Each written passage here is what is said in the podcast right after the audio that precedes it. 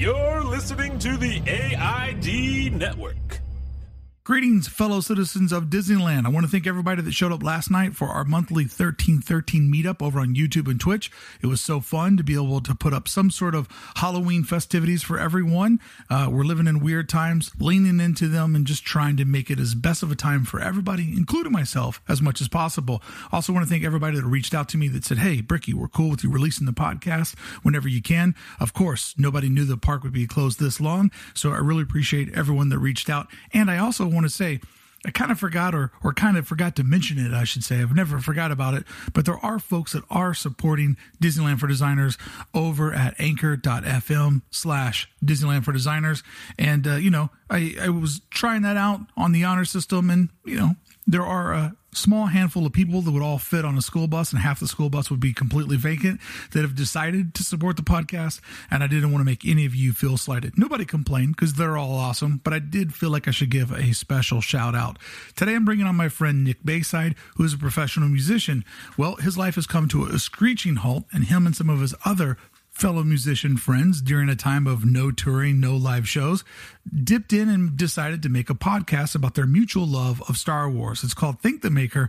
Everyone in this podcast is a, a, musician of a very high level, and they decided to make a podcast about their love of Star Wars. I thought it'd be fun to bring Nick on to have him give us his view of where Star Wars is going. There's been a lot of crazy rumors and shakeups during the pandemic about what's happening over in Star Wars country. And so I thought it'd be interesting to have him break down where he sees the franchise going and also where he sees the evolution of Batuu going.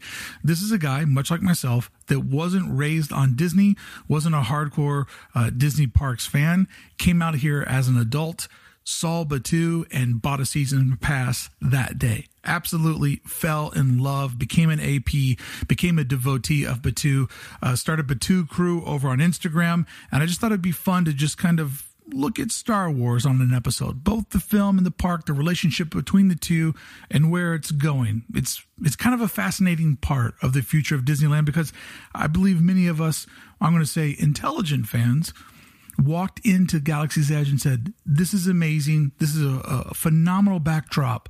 Where will it go and where will it grow? And it's so funny to me to think that this time last year, probably the number one thing YouTubers and, and content creators were saying about Disneyland is what an epic fail Star Wars Galaxy's Edge was. Oh, there's nothing to do in there other than to spend money, or only one ride's open. There's nothing for kids. And it's so funny a year later how your your complaints can change when the biggest complaint last year was this new amazing thing. It's not amazing enough for us. And that was in many ways what inspired me to get deeper into making Disney content because I thought, man, there's just there's a a space missing in the middle of to talk about the Disney parks with common sense, not this over false positivity where everything's always the best, everything's always the great, the park's going to open tomorrow. And also on the far other side, this constant negativity. Nothing's good enough. Nothing's great enough. It's all a disaster. It's all falling apart.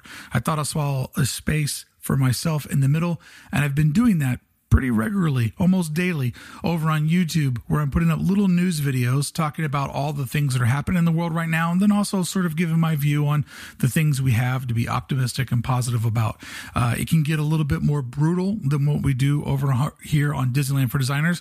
It's me kind of getting back to what my core brand is, brutal honesty. So if that's something you'd be interested in, I'd love to have you over at youtube.com slash adventures in design. Let's get started with today's episode. Hey Disney fans, do you have a Disney fan brand? Do you like to show your your fandom by making limited edition merchandise for you and all of your friends or do you like to design a shirt for the family to wear to go out to the park? Did you know that you can do all this and save money and get free shipping by listening to this show? Head over to our sponsor, jakprints.com, where you can get site-wide discounts by going to jakprints.com slash COT. That stands for Circle of Trust. And Jakprints has been a supporter of Adventures in Design, the AID Network, and the Circle of Trust since the very beginning. And they passed that sponsorship over to you by giving you a discount site wide. So whatever you're making for your fan brand, head over to jakprints.com slash COT, save some money, get some free shipping, and who knows, maybe you'll discover a product to let you share your fandom with all your friends and fans. This is the story of a beautiful place, known as the happiest place on earth. And all of its history, its secrets, and its tricks that you may find if your mind believes in design and you allow your heart to believe in magic. Step inside and become a citizen of Disneyland.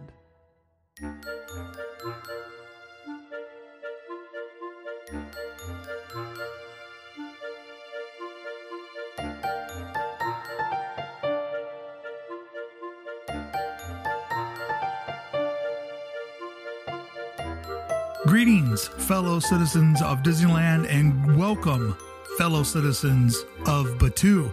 Today's episode, me and my friend Nick Bayside from the Thank the Maker podcast, we look at Star Wars Galaxy's Edge and how it is a living, breathing interpretation of this thing that many of us have loved our entire life.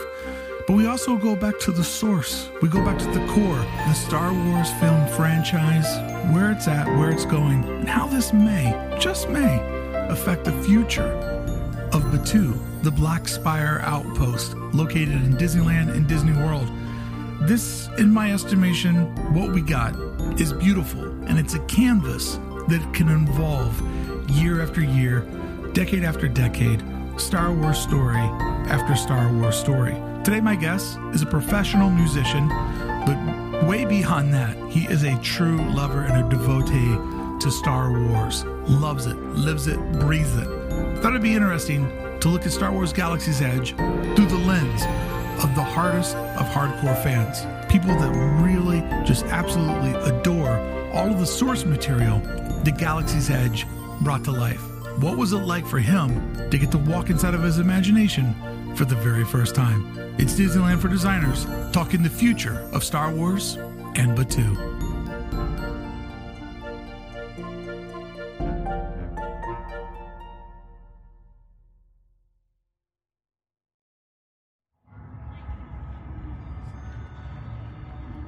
I know the name's Nick Bayside, Yeah.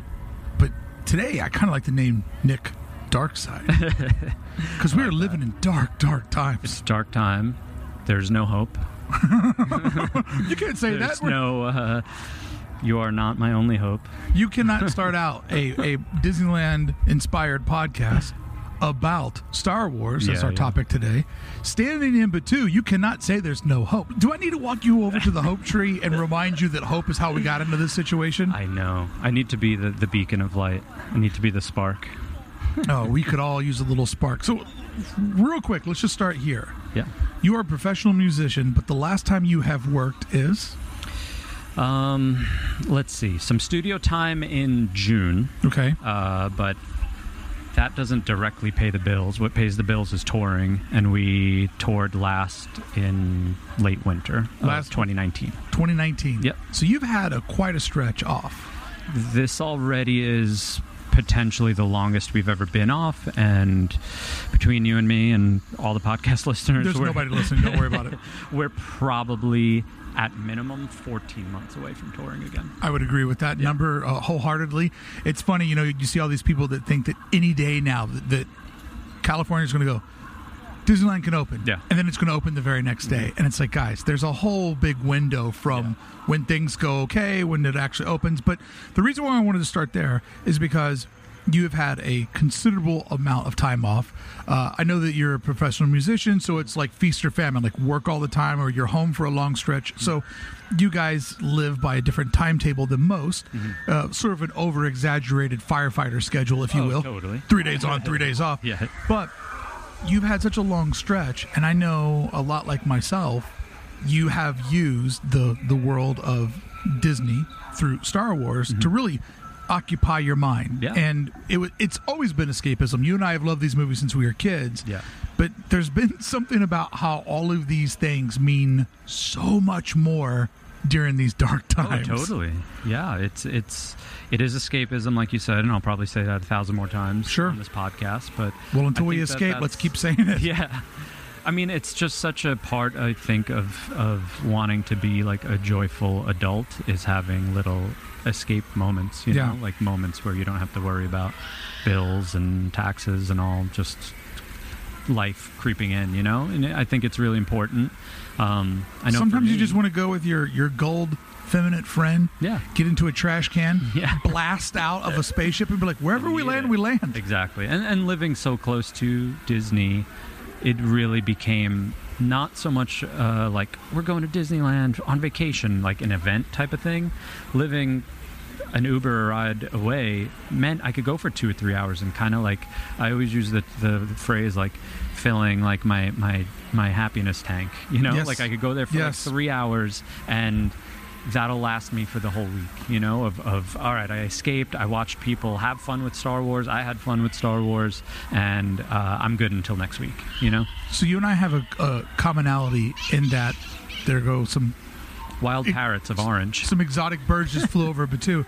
But you and I have this commonality of, you know, we grew up in bands and, and y- you're still going down that road, but we're both from the East Coast. Yep. And the idea of being a small drive from a Disney park, it's so insanely exotic because where you and I come from, it's a once in a childhood vacation. oh absolutely And so to have it right down the road from you, a lot like myself, you became an accidental hardcore Disneyland guy. Like, Totally. just for everybody at home to paint a picture of your love of Batuu, how many times do you think you went to the park in 2019? um i mean i started to go weekly once september came around Yeah. so i would say it, it I, I went on to batuu the first day was june 9th 2019 Mm-hmm. got the like lowest pass I could, which was blacked out all of uh, all the summer. That Oh, I remember about- that. I remember yeah, that. That lasted about a month before I was like going nuts. I was like, I have to upgrade so I could go whenever I want. You did the whole like bought a ticket, and on the way out, you were like, "I'm upgrading the ticket to a yeah, pass." yeah. And then, like an idiot, realized it was blacked out the whole summer, and then just went to the uh, the one up where you basically had to schedule the flex pass. Yeah. Uh, you could basically schedule when you would have to go, like kind of just let them know you're coming. Yeah. Um, and that was totally worth it. Loved that pass. Never really had an issue with uh, using it or being like. That's all subject to availability and like park capacity. I don't really go on the weekends anyway. Um, so really, whenever I wanted to go, I just went. You know, really wasn't an issue. I've been to Disneyland. Uh, it's a little over 500 times. It's great. I think maybe five of those were Saturdays. Yeah, yeah. like I have just jammed some Yeah. Monday through Thursday days of the park. so when you went into Batuu Mm-hmm. As a lifelong Star Wars fan, and, and I mean a hardcore Star Yeah. Wars fan, uh, when you went into Batuu, take me back to that moment. Like for me, I always rem- reminisce on it that I can remember, and you know this from being a world traveler, from being a rock and roller.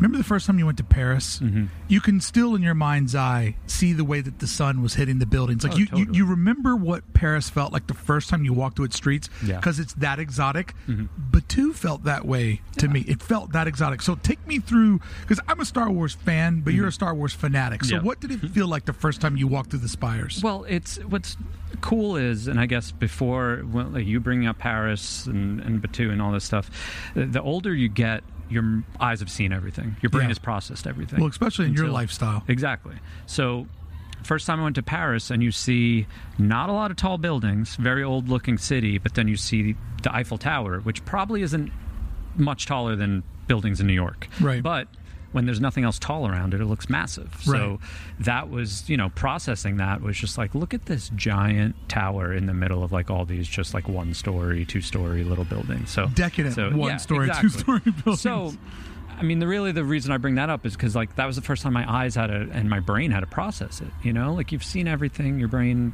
just looks at things and they go, you know, whatever. You you don't really have to sit there and and think about things. When Batuu, we walked in and it was. uh when they were still doing the reservations, like you get the four-hour window. I love Um, that. yeah, it was cool. That system was great.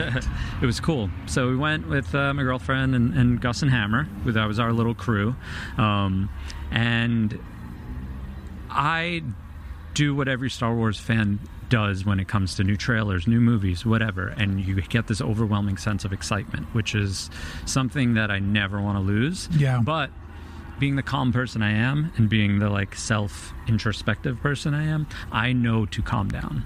I tell myself to calm down and not look in a thousand different directions and just kind of concentrate and be like, you know what, I have four hours here. We're going to see everything. Don't worry. So I really just didn't mind the crowd, and we went in through. Um, I think we went through Black Spire, not uh, the res- not the. I'm trying to think now. Which we went through the market, not we Really? didn't go the hard right and went where like uh, the land speeder is. If you know what I'm saying. Really? So that was the the entry port that they Yeah. brought you into the land? Yeah, yeah. Because we came through um, the Frontierland Rivers of America, Critter Country, and Okay. that's the way that they brought us in on our uh, reservation. And I really like that because that way, as you're going through the land, which is divided into three acts, Yeah. you know, I mean, the whole land is essentially designed like a movie. Yeah. Uh, I love that way because we're just walking through the woods, and then it started to Yeah. show itself to us. um, yeah so that was you know I, I think just my my eyes were processing everything slowly but i started to really i did some research before so Yeah. i knew a little bit what Yeah. to expect as far as like the immersiveness uh, and not and making it just feel like you're not even in disney anymore which i think they nailed you know? It's the most impressive part of it is especially at the beginning. I feel like over time and already you know i was there the night before it closed in march and it was like you start to see some stuff creep in already of earth coming into batuu you know? Sure, sure. um, and it's going to happen i understand that but at least i was there and you were there for the golden ages of it really feeling like you barely even saw like barcodes on things you definitely didn't see disney logos on things Oh no, and the we had the the fun silverware at Yeah, Docking yeah. Bay Seven, Yeah, and you know there wasn't the uh, baby Yoda carts Yeah, uh, exactly. in the tunnels, which is real real low rent. Yeah.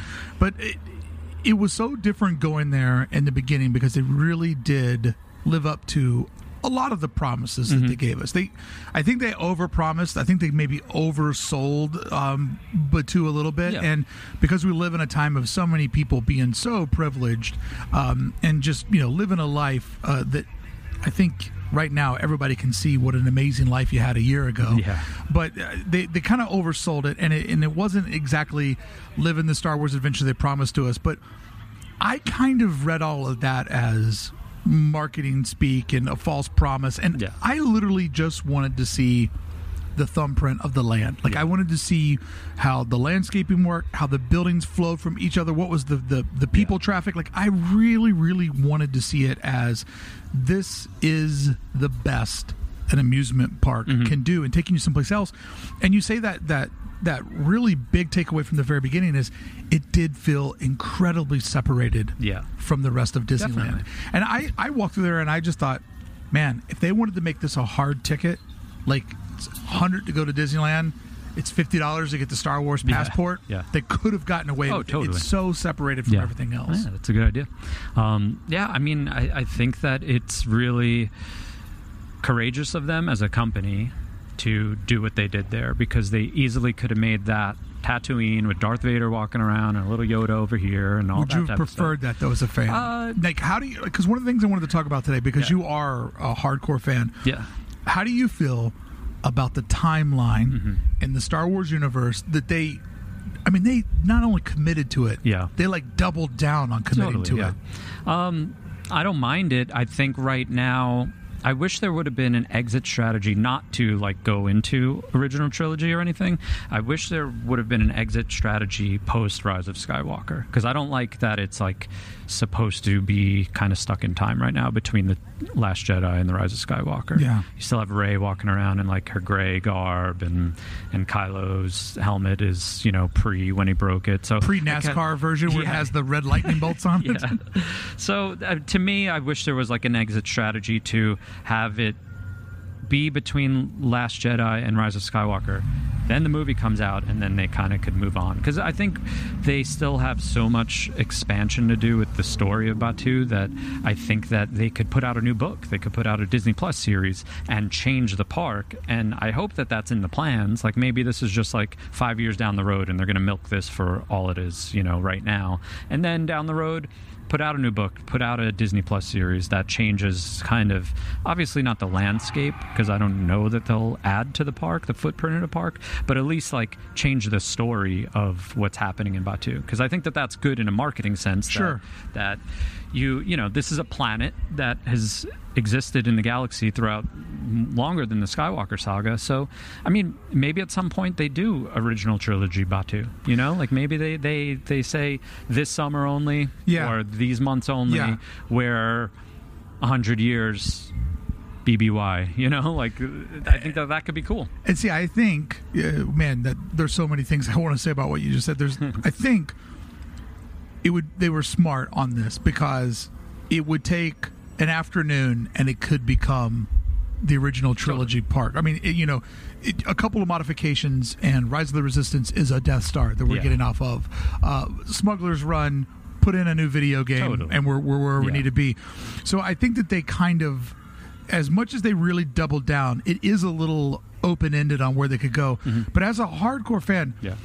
they put themselves in a really tight spot. I mean, right in between two movies that are pretty pretty controversial out Yeah. of out of the nine. I mean, um, Force Awakens got me personally thinking, okay, we're going someplace here. totally. It's very familiar. It's a bit of a cover band, but we're going someplace here. But the last two movies, not really knowing where they were going and kind of making it up as they go along. One of the things I wanted to talk to you about is it seems like if you're a Star Wars fan and a YouTube fan, the last six weeks, it's almost been impossible to keep up with all of these headlines. You know, like uh, John Bodega, as I like to refer to him, referring to that he his character was, was diminished, Yeah, yeah. and that he, that he was a victim of racism, which. Thinking about the people that made that, I mean, if he feels that way, that's certainly Yeah. how he feels, and I don't know how he feels, but it seems like an odd camp. Mm-hmm. Like I don't see the Star Wars camp as being the type of people like, this is what we're going to do. Yeah, Like I, I find that to be a little bit of a reach, but it's hard to say, and I don't want to speak for him because that would be horrible. If, if that's how he feels, that's how he feels, and there's certainly evidence for and against it. I feel like Disney is like absolutely about inclusiveness, but I think the issue here is that there wasn't a story written start to finish for all three movies, and which is insane. it's it boggles my mind that you could have paid four billion dollars for this intellectual property and then just be like, let's see what happens, and it's.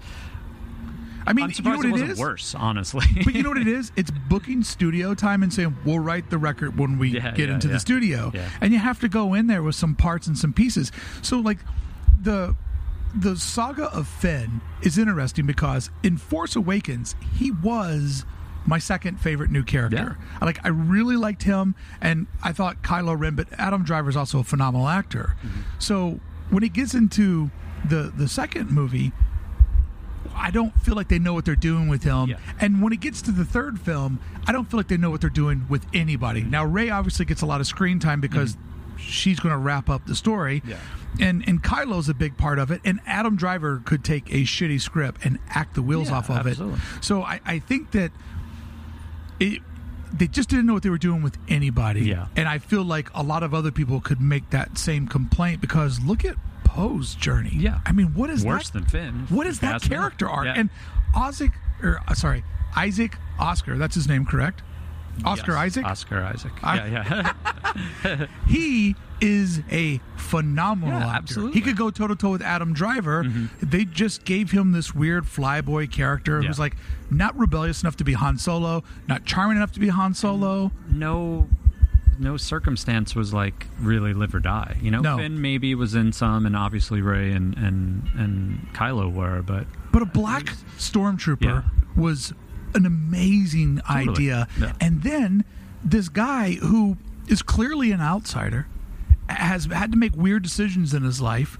And all of a sudden, after, you know, Force Awakens, that's just kind of brushed off. And as my uh, other co host mentioned, by the final film, he's just blowing off stormtroopers like it's no big deal. Like he would probably know some of those people, Yeah, right? I mean, absolutely. it's just uh, no character development whatsoever towards Yeah. the end. Yeah, it's really it's it's a strange missed opportunity, and and to me, like Star Wars, and why I still love it as much as ever, if not more, is it's about the overall story. It's not Yeah. necessarily like what did the movies do. It's it's or what do I see in the movies, and it's about what happened in them because obviously people had problems with the prequels too but to me the story is what's important and that's what i'm invested in is like the the generational decades worth of this ongoing story that's still full of holes that are getting plugged in. I mean look at the mandalorian's to shed light on everything you know especially in between uh, return of the jedi and the force awakens. So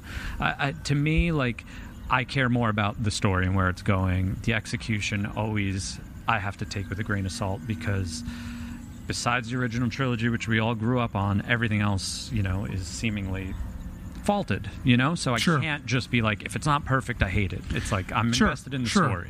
And, And that's I- what keeps me around. I, so I judge all this art on an extreme curve. Mm-hmm. Like I go into it with a certain expectation, but you do bring up a great point because New Hope was such a huge part of my childhood. Um, I watched that with my mom. Uh, my mom and dad split, and I have a very like I haven't talked to my mom in uh, 17 years now, but even when we had a very weird childhood and my mom was very removed, every time there was a new Star Wars movie, somehow my mom would show up yeah.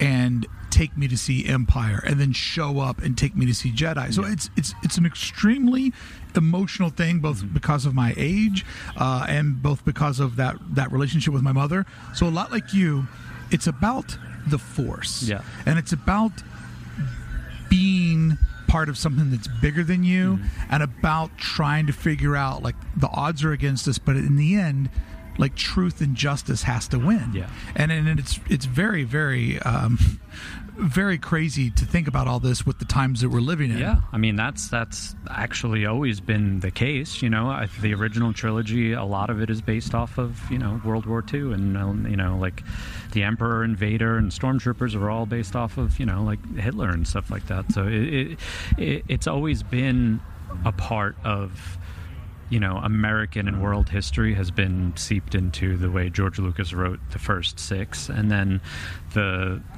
last three. It's hard not to with the reha- like I don't want to say rehashing, but with the similar storyline of good versus evil and an oppressive, you know, regime residing over an entire galaxy, and a small band of rebels have to have to, you know.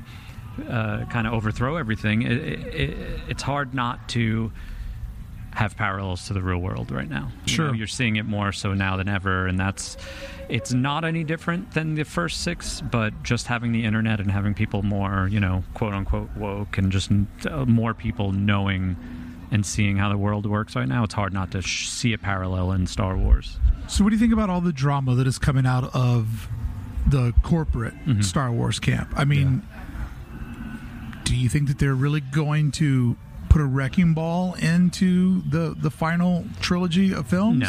I mean, do you think that that's going to stay? I mean, there there are so many intense rumors. Like, out of everything that you've seen the last couple Mm-hmm. of months, what do you believe to be true? Um, I mean, in a business sense, again, I'm calm about these things, so I never believe just a rumor. But like, in a business sense, you don't build two theme parks and and buy Lucasfilm for four billion dollars and then say, "Oh, actually, we screwed up." Twenty percent of the fans don't like it, so let's let's put a wrecking ball in it. You know, like Don't you think like, four billion blow it up. sounds like such a deal now? Yeah, right. I mean, it sounds so cheap. Yeah. Com- after all they've already gotten out of it, and they've Yeah. only owned it for such a small Totally. amount of time. Yeah, I mean it's it's just not an easy thing, but you have to think that Star Wars isn't immune to. It's such a big entity that it's not immune to the same exact uh, issues that politics. You Well- know, you you have such a wide Sure. range of people, so of course you're going to have buttheads that hate it, and they have the most vocal. They they're the loudest because they're yelling the loudest. I, I always say that Star Wars is one of those things that Star Wars fans they love it so much that they hate it. Yeah. Right. And if you think about it, like you know, everything in the Force and in the world, it's it, it, the circle is the symbol of life. Yeah. And so, good at some moment does touch evil, and at some moment, love does touch hate. And it's like they literally love it so much, Yeah. and it means so much to people that if it's not their exact expectation or childhood Yeah. redesigned in, in front of them, they hate it. And it- so it's a very, very passionate group of people that to try to please them all is a fool's errand. Yeah, and that's that's ultimately the issue. Again, being introspective as an adult and and knowing that you have to be in charge of finding your own joy, your own overall joy. Yes. It's not like I want to sit in front of a I want to sit in a movie theater like I did when I was 5 and feel that same exact thing. It's impossible. You're never So you have to. to be in in charge of how to do that. And for for adults or anyone who thinks that the original trilogy is absolutely perfect, it's not. Is it the best? Sure. It's I love it. You know, I'd be a different person if that wasn't in my life. But if you're gonna put the prequels and sequels under a microscope, then put the original trilogy under there too, and realize it's not perfect. It's a either. flawed so, film. Yeah. yeah. So just again, work backwards. Do you like Star Wars? Do you want it to make you happy? Figure out how to make that happen. You know. So it's like I'm not about poking holes in things. Again, to go back to the original question, I don't think that there's there's no chance in hell that they're starting over or erasing things or anything like that, because the movies did fine. You know, like there was a huge. I mean, they all made a billion dollars at least minimum i would say the the sky the three skywalker saga and it it brought it bridged the gap between the original trilogy and and introducing new characters in a in a weird way having Luke, Leia, and Han and Lando and Chewie all these it's kind of anchored it in a weird way that made people have to compare it to the originals you Sure. know? so like they wanted to introduce new characters which is why the park is the way it is I think Do you feel like any of the new characters were successful?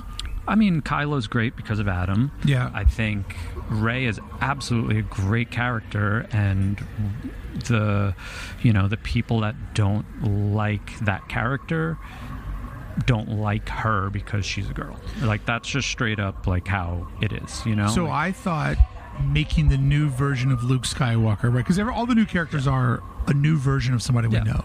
So in 2020s, making uh, Luke female, I thought that was a really, really powerful stance. Yeah. And I didn't think that I liked Rey because uh, a bit mopey, no joy, a Mm-hmm. bit lost. I didn't think that I liked that character. But Yeah. when I was doing my fireworks display and I was really tying together all the moments and I you know I had a list of friends that, like you that were kind of feeding me like these are some of the core scenes that end scene where she hands Luke his Skywalker or Luke Skywalker his lightsaber back that look on her face Yeah. it like put a lump in my throat Yeah. every single time and I think looking at her character journey from a distance and not going to every film and be like that didn't meet my expectations Yeah, yeah. i think looking at it now that her journey is complete i have a lot more love in my heart for Mm-hmm. Yeah. her but when you look at the last three films do you see anything in there that has the ability to be plucked out and turned into its own thing like do you see anything like you know they were able to do that with the first three movies Yeah. Mm-hmm. pretty pretty easily do you see a, a rogue one type situation that could come out of the last Yeah. three It's it's what's weird is so Force Awakens and Last Jedi are literally days apart. So those movies might as well be one movie. So there's not much time in between. which is insane two. to build an amusement park in Yeah. between those well, two well, they built it in between Last Jedi and Rise of Skywalker, which is still only about a year. Okay. So so that's that's uh, not much time, but I, I, I think that you, I think why that last marketing campaign was marketed as the end of the Skywalker saga is they know that they had to move on. They know, like what I said previously about the original characters kind of anchoring. Yeah. They wanted to have a parallel line of new characters and old characters. And I think that they saw that it was more open to criticism because the old characters were still around.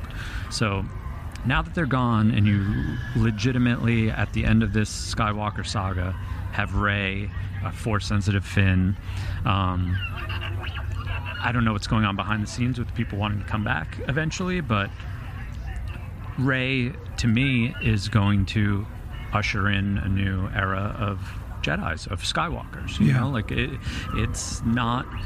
It's the end of the Skywalker saga because that bloodline is done. But she is taking the surname Skywalker, which gives us people our age, you know, and people our age who have kids, gives them another generation of Skywalkers. Yes, that those movies and that bloodline is done, but her it's so important to for her to take that surname at the end because in the real world that gives kids and us more Skywalker. Even though the bloodline's done, we get to use that terminology, we get to use that name, and that will always mean a lot to us because this ultimately was always about Anakin Skywalker, Luke Skywalker, and now from here on out, Rey Skywalker.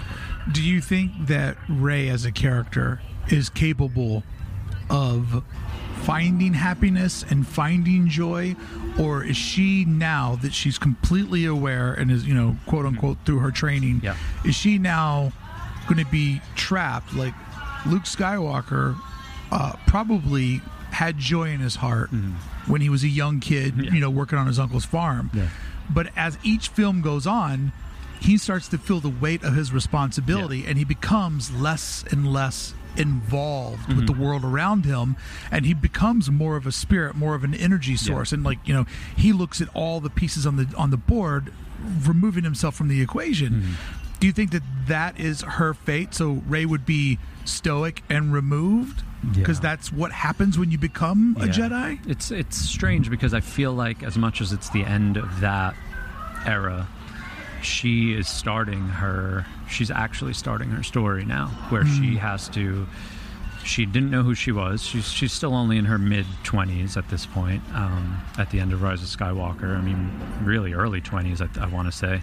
Um, so she's really just starting her journey now that she found out who she is, you know, and and along the lines of her finding out who she is, she is truly the last Jedi that we know of, and is going to have to be the the the the genesis of the new Jedi, or whatever we want to call them. I have hopes that people don't even call it Jedi anymore; they call them Skywalkers. I think that that's such a great like thing to again bring forward into the future of Star Wars. Is is there's no more Sith, there's no more Jedi, but they're Skywalkers. You know, like light sized Force users are Skywalkers. So I don't know. You Um, got me thinking that's- though, like that last bit of Rey, where she's at now. I think to me, that could be the most interesting part Yeah. of that character, and a smaller film based around Rey Skywalker. Or, or series, you know, because now it doesn't have to be in cinema. Oh, totally. Uh, to me, that's appealing. So, my question for you is this: We've established where you're at as a fan. Mm-hmm. It's more of the heart of it than the actual execution. Like Yeah. you like the the idea of Star Wars, and the execution is what it is because it's just reliving the idea. Do you think at the 20 um, 30 mark, Mm-hmm. a 10 year anniversary, do you think that Galaxy's Edge will still have those characters in there and still be in that spot? Like, do you think they're that committed to it, or do you think that they are willing? Like, is, is, it, is it Pirates of the Caribbean? Yeah. Will 50 years from now, people still be going on Rise and it's those same scenes and it becomes hokey to them where it was intense to us? Like, what do you think? I I think in a business, if I owned that, you know, if I owned Disney and Batuu, like I would just say no because I think it has more potential to grow. Yeah. You you didn't make something like I said, you could go back in time and do Batuu 50 years before the Skywalker saga. You know, like eh, all that there's potential and I think that that that would enhance people's love of Star Wars. Because one thing that I think Batuu did, which is why I get absolutely excited, is it's built in a time where the original trilogy is lore. You know, it's not. It's not. You walk into like the Toydarian toy shop and you see all the toys that that that she made that she made and it's like Darth Vader and Obi-Wan's battle depicted in toys because they heard about that. They heard about that battle. Oh, The you know? mobile up Yeah, in the, exactly. the the ceiling there. Yeah. I, whenever I take somebody there, I'm Yeah. like, you got to look up. Yeah. Because that like it looks like it's crafted out Yeah. of wood is amazing. Yeah. So, with you believing that the, the the lore is in there, Mm-hmm. but you could change all that you know like those are Right. things you have the structure there and it's not built in to be it could only be this really the only thing i've thought about this the only thing that's would be that you'd have a hard time first order echelon uh, tie that's in the corner there that's like very specific to the time um, the time frame of the last jedi of, of the sequel the spacecraft. yeah yeah And well, that needs to go anyways because it's not in scale. Yeah. So it's it's something they'll have to like they'll have to eat that cost and put something else there or explain something. I don't know. Just That's the only thing you'd have give to me, change. Give me a Tie Fighter. Yeah. Like, give me a traditional Yeah. Tie Fighter with the big straight wings, Yeah. or even the Darth Vader one with the C-shaped wings. Yep. So, so I'm hearing what you're saying, and I'm, I'm in agreement with you because That's what I want. I want they- more experiences. what they did with with Galaxy's Edge is the the bare bones of it, the structure of it. It's not tied to anything in particular. So just saying this is a new venture, you're going someplace new. I really do felt that they made the perfect backdrop to tell whatever stories they Mm-hmm. want because even though you didn't walk up to one of the buildings and go, "Oh my God, this is me reliving my childhood." Yeah. You were just in the envir- environment. You're like, I just walked in to Star Yeah. Wars, and because it's an, an unfamiliar world, um, the story begins now. Mm-hmm. Like the journey begins now. And speaking of that, you are the one person I know that really went hard into the data pad. Yeah. And for me, the data pad, I love the idea of that. I love using tech in the parks. But I go to Disneyland for a very specific reason, and that's to get away from Mm. Yeah. my phone. Yeah, yeah. So, how is that experience going through and and doing all those different quests? And how's that experience as an adult?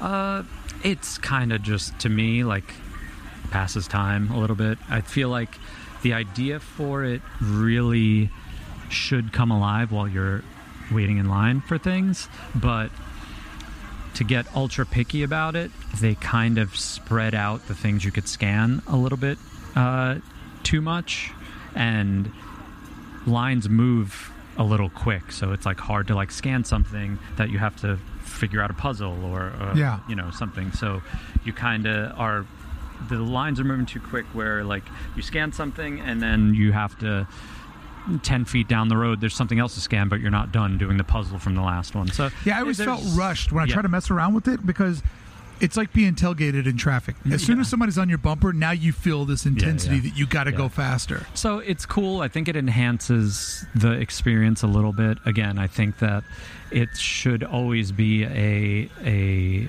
something that they change a lot and add new experiences. And and I mean, it would be great if you earned actual things. I think that that would help the experience too. Right now, you earn some credits that don't get you anything. But Right. but uh, again, I think it's it's something that helps you pass the time there, but it doesn't really do much else. I appreciate it. I appreciate all levels of of anything that you can get introduced to new characters or uh, just get into the world of finding out what something is called, finding out what this blaster's called, finding out what this armor's called. Like that just helps you realize how big the universe is, and, and that's exciting to me. What do you say to people that their biggest complaint about Galaxy's Edge is it's beautiful, I love the way that it looks, but there's nothing to do there? Yeah. I, ha- I think if I had to sum up the biggest repetitive negative critique, it's there's nothing to do there. Mhm. I have my opinions, would love to know yours. I mean, especially before Rise of the Resistance opened, there was actually one ride. So the only thing to do there was spend money, but spending money is what Star Wars is kind of about to, to Earthlings. But I mean, you went you were going there once a week. You Yeah. weren't buying stuff every time you no, went I'd there. buy, I'd maybe eat lunch, get a get a drink. Uh, I think where they kind of missed the mark a little bit is maybe they didn't realize that most of their fan base is drinking age, and the cantina could have been quadruple the size and would have been packed still. So that's that's an experience that I'd like to see them expand upon is having a cantina and and a little bit more of the the party atmosphere because obviously that's that's probably the most successful part that makes them money. You know, like Rise. Oh, those or- drinks are Yeah, insane. yeah, yeah, but you can only fit so many people in there. So, um, Well, you know there is there's land right behind the cantina. Uh, where that sit down restaurant was going to go. Yeah. Which, I mean, I would have loved. I mean, the two things that got chopped off the list that sit down experiential restaurant and then the, is it a Bantha? yeah, That Bantha, like, that would take you around the outskirts of the land. That would be that's Yeah. my kind of Disneyland Yeah, attraction. yeah. Like that is, I would take that over Smuggler's Run uh, any day of the week. That's my kind of attraction. Those two things I really, really wanted. Now I think the Bantha thing is just done because you'd have to have the land graded for that. But that backstage area behind Oga's, it's sitting back Yeah. there. And in the new um, Innocuous game that's coming out, Yeah. there is a second cantina, Nice. Okay. and it's located in that area. Great. So I did a whole breakdown on on YouTube trying to figure out like, could this happen? Could it work? And by studying it, absolutely it could. Right. And they could even do it Yeah. as a second floor experience to keep that big footprint Mm-hmm. Oh, totally. for Yeah. the, the That restaurant. makes sense. Yeah, I mean, of course, there could be more to do. I think I'm a little distracted because part of my joy of being in Batuu is watching people have fun with Star Wars. Like, so I could park my butt right on that bench across from the Den of Antiquities and Yeah. just watch people. And Where we sit on the opening of Yeah, Rise exactly. for hours, and you were drinking coffee out of a mug. to yeah, I brought look, my own mug. so you looked more like a citizen. yeah.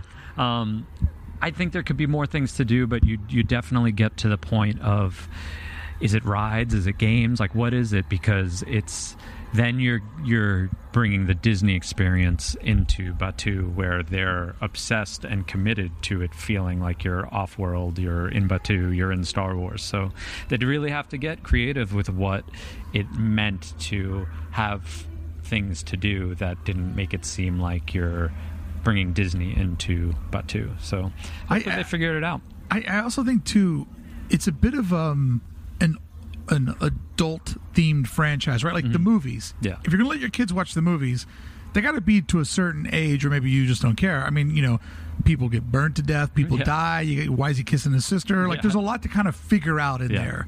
Um, and so I think because it scales a bit older.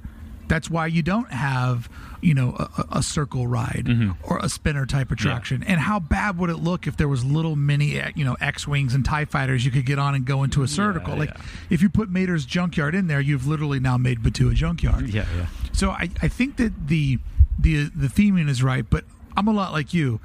I love going there and sitting inside of it and feeling like I'm in Star Mm-hmm. Wars. To me, that is sort of the marquee attraction because the land is just so well. Yeah.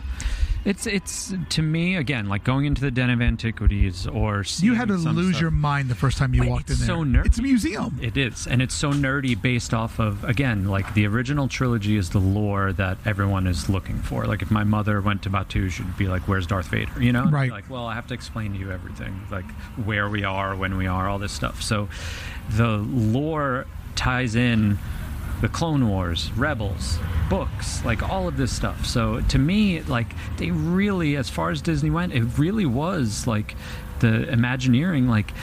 Again, they could have took the easy way out. It could have been Tatooine, and then you go over here and it's Dagobah and whatever. But they didn't buy Star Wars to live off of that. No, no. They made a sequel trilogy. They introduced new characters, and Star Wars is going to always be somewhat based in that original trilogy. Not always, but for the foreseeable future, especially with the uh, with the success of Mandalorian, it's going to be rooted in in that era, and they're going to mine that era to kind of bring it along a little bit, which I don't mind. Um, but the the park really is like it's so nerdy. Like it, it really does.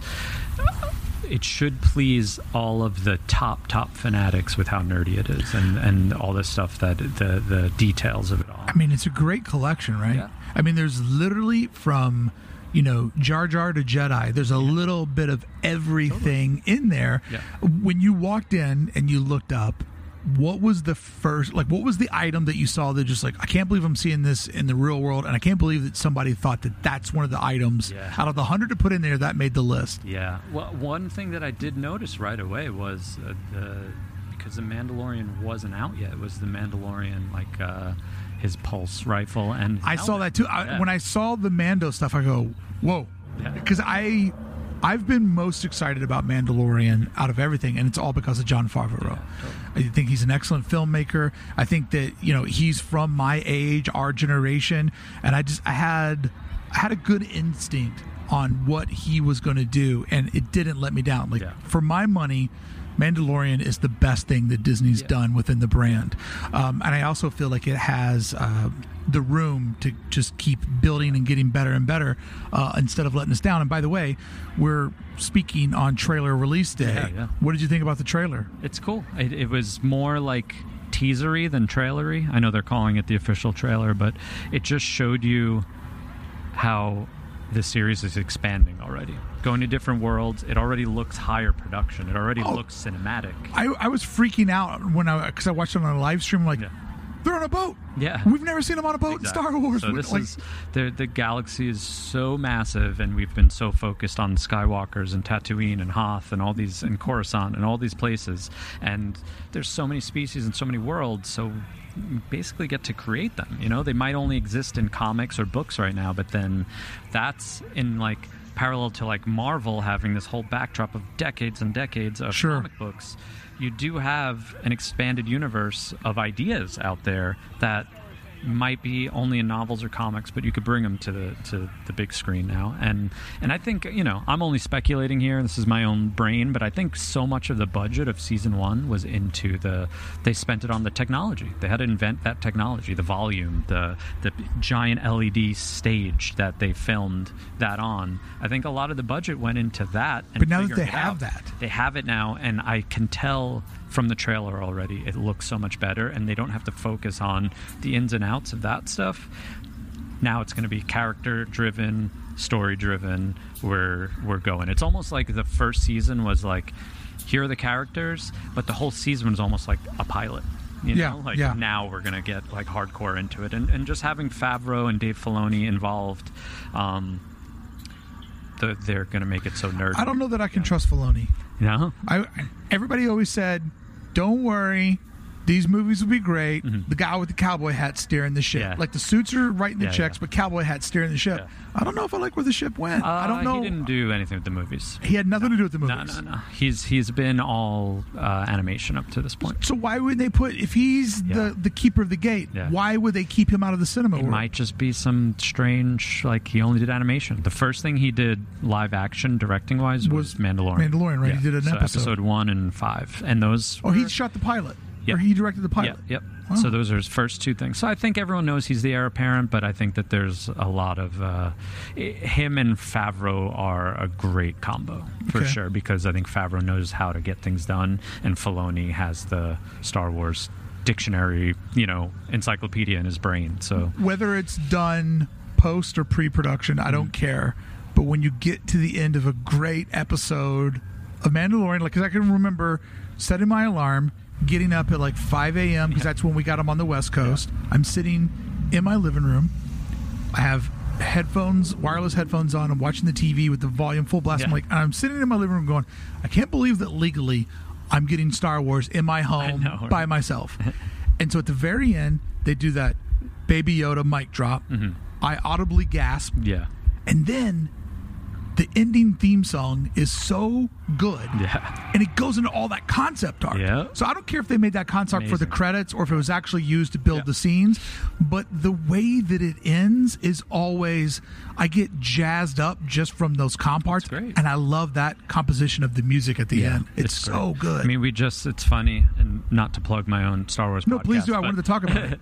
But uh, The name we- of your Star Wars podcast is it's uh, Thank the Maker. Thank the Maker, and tell everybody who your co-hosts are. Uh, so, like uh, Mark said, I'm a musician, play bass in the band called Bayside, and my other two co-hosts are Adam from a band called Story of the Year and Ryan from uh, a band called Yellowcard. So uh, they they both uh, started the podcast, and Uh-huh. I was a guest on an episode where we broke down the movie Solo, which I love. And then the next day they were like, "Hey, that was awesome. Do you want to just co-host with us?" So, Hey, so that's how that started. the kid who played Harrison Ford, Yeah, who played, Alden Alden Ehrenreich. Yeah, he did an amazing job. it's great. Yeah. Like 30 minutes into the movie, I'm like, that's Han Solo. Again, the story is what matters. Like you can't go into a movie about Han Solo and think, I if it's not Harrison Ford, I hate it. It's No. like no, that movie might that and Rogue One. All that's like phase one of Disney owning Star Wars is like done as far as I'm concerned, and the actual best things they did were Solo and Rogue One. Agreed. Love the sequel Agreed. trilogy. Love where it went. Love the story. Lo- Like I'm stoked for you know whatever characters they continue to, to make you know uh, have a future after the sequel trilogy. But I think as standalone Solo and Rogue One, where you get a dark, gritty war movie like Rogue One that added to the lore of, of the original trilogy, and then and then Solo is like almost like starting a Marvel universe. Yeah. There was about five movies. When I walked out of that movie for the first time, I couldn't think of five sequels that needed to happen just based off of Solo. And it's unfortunate the way the box office went, but I have faith that it's going to become this weird, like, Star Wars cult classic thing where it's like, hey, that did okay, and it had like behind the scenes issues. It that kind of crept into the whenever the you throw office thing. whenever but- you throw a different director on a project, Yeah. you know that you're doomed. yeah, I mean, they were legitimately filming with two other directors who absolutely are successful in their own right and know what they're doing. Um, Lord and Miller, they went on to do like Into the Spider Verse and all this stuff. So whatever happened, happened. So it automatically made the movie. It wasn't going to be as profitable as it should have. See, this is where I think Disney's had problems. So, you know, let's look at the Star Wars cinema Yeah. different than Star Wars parks, Mhm. right? I believe with the movies, the problem that they're having is is they're trying to make a cultural phenomenon. Like they're Yeah. trying to force a hit record. And the hits just come out of us, right? You don't know when you're writing a Mm-hmm. Yeah. hit. Like if you sit down to write a hit song, guess what? You're not going to write a hit song. Like it, the the best songs are the ones that write themselves. Mm-hmm. And so I think that they're trying to like they're they're getting directors in, they're pulling directors out, they're doing Yeah. this, they're doing that. They literally made Galaxy's Edge in like a vacuum. Mm-hmm. You know, they they got uh, Scott Trowbridge who had worked on Harry Potter. Mm-hmm. They brought in a team. They they put those folks and just said, build this. Yeah. They traveled the world. They try to figure out how exotic does this planet's Mm-hmm. building materials get. Let's build that over there. Yeah. And I really think what makes Batuu one of the most successful things that has been done since Disney's own Star Wars is the idea that it is literally just its own creation. Yep. And so when we look at Rogue One, you know, this little bitty blip of a scene, Mm-hmm. Yeah. and they go off and make a whole movie that I think is my favorite Star Wars movie outside of the original trilogy. Mm-hmm. Yeah. Like I love that movie, and I always say every film has a, a moment in it where that's where the director wanted to end it. Yeah. and then they do ten more minutes for all the stupid people Yeah. because the studio made them do it Yeah. getting dissipated on a beach with Mm-hmm. somebody that you just met that you have a crush on Yeah. that's a phenomenal way to end a Yeah, movie yeah, yeah, i love and then on that movie that last 10 minutes going all the way up to the very moment that when we were kids we're like hold on hold on hold on hold on what happened before this Yeah, yeah. why why does everybody know what's going on and i don't know Yeah, yeah. i thought that was genius Yeah, it was great. It's almost.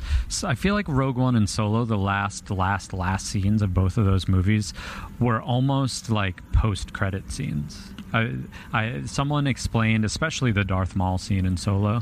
Someone was like, "This is almost like a Marvel post-credit scene." So I've, that's always stuck with me because I feel like the movie ended on the beach in Rogue One, and you know the movie and Solo ended with Qi'ra leaving Han. Like those, those, that's where those those movies ended. And then you get that extra couple of minutes to really set up either going into A New Hope or set up like Solo. Like I said, we Han is still like a happy-go-lucky like wannabe smuggler at the end of Solo. So what happens between that and him being in Mos Eisley Cantina as like a grumpy old dude? You know, so th- there's so much story Oh, to he, tell there. he got burnt a couple of times between there absolutely. and there. Absolutely. So it, to me, it's you know both of those movies are great, and and going back to you know just uh, Galaxy's Edge, like being being what it is, and I think Star Wars is always going to be built because it works. Like you get to pluck a little piece of a line or something that people say and expand the universe on that. So that's what to me like Batuu is like it didn't exist prior to them building it and they kind of went back with writing a novel about it and, and they're gonna keep building yeah, they created a what it is. backstory and they're Mhm. they're flushing all that Yeah. out, and now we're learning that you Yeah. know the reason why this town settled was because of the golden lichen, and that's Mm-hmm. How Oga has her fortune. Mm-hmm. because she controls the gold dust, as the locals say it. Yeah. So I, I think that you know Star Wars is always going to be for like mined for moments like that, and you could you could really just do that forever. It's hard to come up with new things.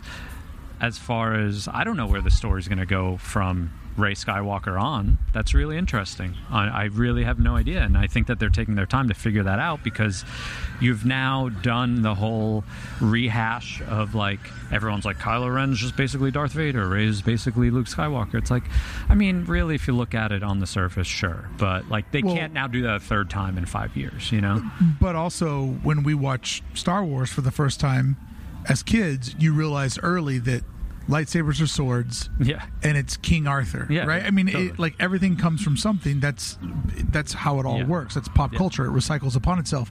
Speaking of taking a moment and the end of Solo, what was your vibe on the Game of Thrones guys Mm-hmm. doing that trilogy of films that would take place like in the old Republic, like Yeah. way, way, way before Yeah, I don't know. Skywalker? As, as far as my Star Wars fandom goes, I don't know much about that era, so it was really it was great. Like, it, How it would they make that feel Star Wars though, right? Because Uh, like w- the way that they've cheated it in all these other movies, you throw a stormtrooper in there, Yeah. it feels like Star Wars. Yeah, so yeah. like if you go back thousands of years in, in their world, Yeah. how do you make that feel? The way the way I wrapped my head around that was so much of what people didn't like about the prequels was the actual technology of how they were made, and you don't really have to worry about that anymore. So I feel like you could just make a prequel looking era kind of saga now that Mm-hmm. looks better. yeah, You don't have to have this weird like. Hey, Obi Wan and Padme are clearly walking in a green screen right now. Like you get to you get to have Right. this like different looking era of you're still going to have ships. Like there's always this strange dichotomy of like Star Wars looking super old but then having great crazy technology. So like as long as you do that a thousand years earlier, two thousand years earlier, you're still gonna have ships. You're still gonna have lightsabers. You still have the Force. You're still gonna have bad guys. So the way that you tie it in is off of the style guide, even though there will be no Millennium Falcon for the first time, there will be no stormtroopers, but I mean, there will be Wookiees. Yeah. maybe Yeah, back then there were Yodas weren't so thin. You know, like they'll, Yeah. they'll. That's what is the most daunting task is to you. With the prequels, people hated them because it didn't feel like Star Wars. Then the sequels felt like Star Wars, but then people hated them for different reasons. And it's like they have to take a step back and figure out what they want Star Wars to be moving forward. And I feel like the story has to be different, but it needs to somehow feel like Star Wars, and that just has to do with with how the technology and you have to have the ruggedness of Tatooine with the technology being what it is in Star Wars. You still have to be able to be like, wait, you're you're farming for moisture, but also light speed exists. You know, Right, Like, you have a you have a motorcycle that floats. Yeah. but you're trying to pull vapor out of the air to yeah, drink. Yeah, So there's there's just this kind of we talk about on the podcast a little bit here and there. It's like technology in the Star Wars universe that we see is not necessarily for profit. It's for the people. Hmm. So you you don't need. Uh, you don't need anything more. You don't need an iPhone screen. You just need like a couple of beeps on, you know, a couple of dots on a screen to know where like the next ship is. Obviously, that's all technology was in 1977, which is why that looks like that. But why would it keep looking like that Sure. for the next 30 or 40 years into the sequel trilogy? And and the way we wrap our head around it is it's not a profitable thing, you know. And I, Apple doesn't exist, you know, so they don't have to upgrade an iPhone every year. Well, it doesn't it's seem very. like uh, it, it seems like they don't have the infrastructure in their galaxy for an Apple to exist. Yeah. Like it's almost like every planet is just kind of freeballing it, living on their own rules. Yeah. I mean, it doesn't seem like they've. I mean, you know, we see in the the the prequels, the council and all the different people being represented when we see the death of democracy. And by the way, hey, that was a crystal ball for the future, Yeah, right? right. Like, this is the sound of democracy dying yeah, uh, applause. but when we look at what makes it all up, it, it is actually just the the that dichotomy that you said. You know, Yeah. like something that feels beyond what we have, and then mm-hmm. something that feels barbaric. It's Yeah. the combination of the 2 mm-hmm. that that world exists in. And once again, I think Batuu does a really good job of. You know, let's go over to the resistance area. It's wooded, it's rural, there's mud. They're using, you know, wood posts to make mm-hmm. their fences Yeah. and all of the light fixture and power grid is is very pop up and temporary. Mm-hmm. When we go through the caverns and the caves, everything that's left over by the the sacred ones, like it's it's it's it's like very basic. You know, Yeah. it's like our version Mm-hmm. of cave drawings and and that. But then once we work our way through the land and we get over to where the the first orders popped Yeah. up, now there's architecture. It's a little worn torn, but it's slick. And you mm-hmm. look at the the milk stand, horrible product, Yeah. great facade. Yeah. Like you feel like that there's technology working for you. Yeah, I think the, the the bad guys, the Empire, the First Order, they have the money. You know, like they're the ones that that do thrive on that technology. But they're pirates, basically. Yeah, They totally. just they go through and they just, you know, they they take resources from whoever mm-hmm. they want, and that they they carry a heavy hand. Yeah, I mean it's it's it's about money and money and oppression and stuff, and that's what the Empire or the First Order kind of they rely on that, and and I that mean- that leads to you know if they want to make money off of technology, they'll make money off of technology. you know, churches are incredibly wealthy because they don't have to pay taxes. Mm-hmm. And it, when you look at uh, the first order, I mean, it's essentially slave labor. Yeah. So you just you gather all these people. You have such a low cost of goods that you just go to planet to planet, Mm-hmm. taking what you need, and now you have this fortune. But what good is all that money if you don't have happiness in your Yeah, heart? yeah. I, I I would love to know what is the first order's narrative or because Mm-hmm. You know, so like let's look at America today. We we have two different Americas existing at once. It's Mm-hmm. it's really really insane. And you have people uh, on the right that quote unquote want to make America great again. Mm-hmm. So their narrative is that they want everything to feel like 1955, Yeah. even though they maybe don't realize that 1955 they were kids, and so they're holding on to the memories of like First Christmas Yeah, yeah. versus reality. But do you know what is the First Order's cause? Because none of them seem happy. Yeah. They don't seem like they like each other, and I don't understand. Like, well, we're going to crush these planets because it builds some sort of better tomorrow. Do you know what that is? I mean, I don't think that that's necessarily written yet, and I think that going into uh, the next few seasons of The Mandalorian, I think that you'll start to see like the seeds of what the First Order is. I mean, it's legitimately remnants of the Empire for sure. And I mean, now that Rise of Skywalker's done, sorry for spoilers. I mean, it's been Palpatine the whole time. Even the First Order was, you know, him creating Snoke, manipulating Ben Solo to turn to Kylo Ren. It's still all, it's just Empire 2.0. Yes, it looked like that in The Force Awakens and The Last Jedi, but now we know after The Rise of Skywalker, it's just been Palpatine the whole time. So it's basically the same emphasis of, I want to rule the galaxy, I'm, I'm Palpatine. so it's an evil king. Yeah. Like everybody is Yeah. just somehow working for this Yeah. guy to please their emperor. Yeah. You know, if um, Finn's mad about how the movies turned out for him as they went along, yeah.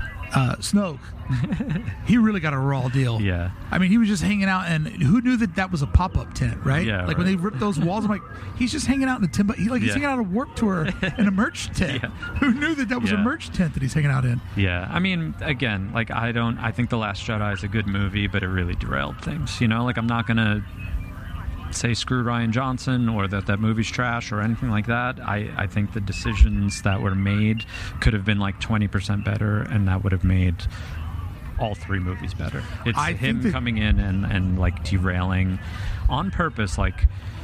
It's almost like he did what we need to do as a whole in Star Wars too early. He was like, we can't just depend on the past to move Star Wars forward. I'm going to blow all this up. It was a good movie, but I- it's almost like you need to do that almost at the end of Rise of Skywalker. Like, blow it up so the future is different, as opposed to blow it up in the middle movie, everything that JJ set up, I'm throwing it all in the trash.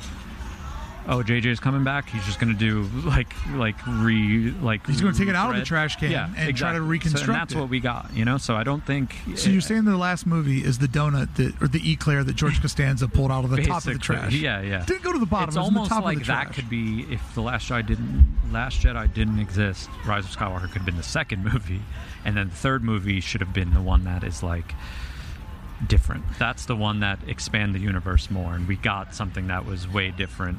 Um, because you almost would have you would have gotten two movies of almost like yeah these are actually the sequels to the original trilogy and then this third movie was the one that expanded the universe and, and moved on into new villains new worlds new heroes all this type of stuff but i mean that's just the the, the it's it's But the thing that concerns flow. me, the thing that concerns me about Disney's decision making with the Star Wars films is that before um, the uh, sorry the, the the middle movie is Last Jedi. Last Jedi. Before Last Jedi comes out, they're already talking that they're giving Rian Johnson Yeah. his own Yeah. trilogy. Like they were hot on it. They Yeah. thought they they thought that they had knocked the ball out of the park. Mm-hmm. Yeah, yeah. I happen to think that that is the best of the last three movies. Yeah. I can't remember the name of it to save my life because these names are all so kind of almost like the the original trilogy Yep, names. totally. But I think that that one was good. Uh, because it took chances, Mm-hmm. and that was the first time that I felt like I was getting new Star Wars stories totally. Yeah. and that part of it I, that I liked. But when you look at Batuu, Mm-hmm. right? We both agree that there's good bones there. Yeah. There's a good future there. What do you think will be some of the earliest changes to take place? Because they are very, very reactionary to their audiences. Mm-hmm. Yeah. They're very reactionary to, to fan critiques Yeah.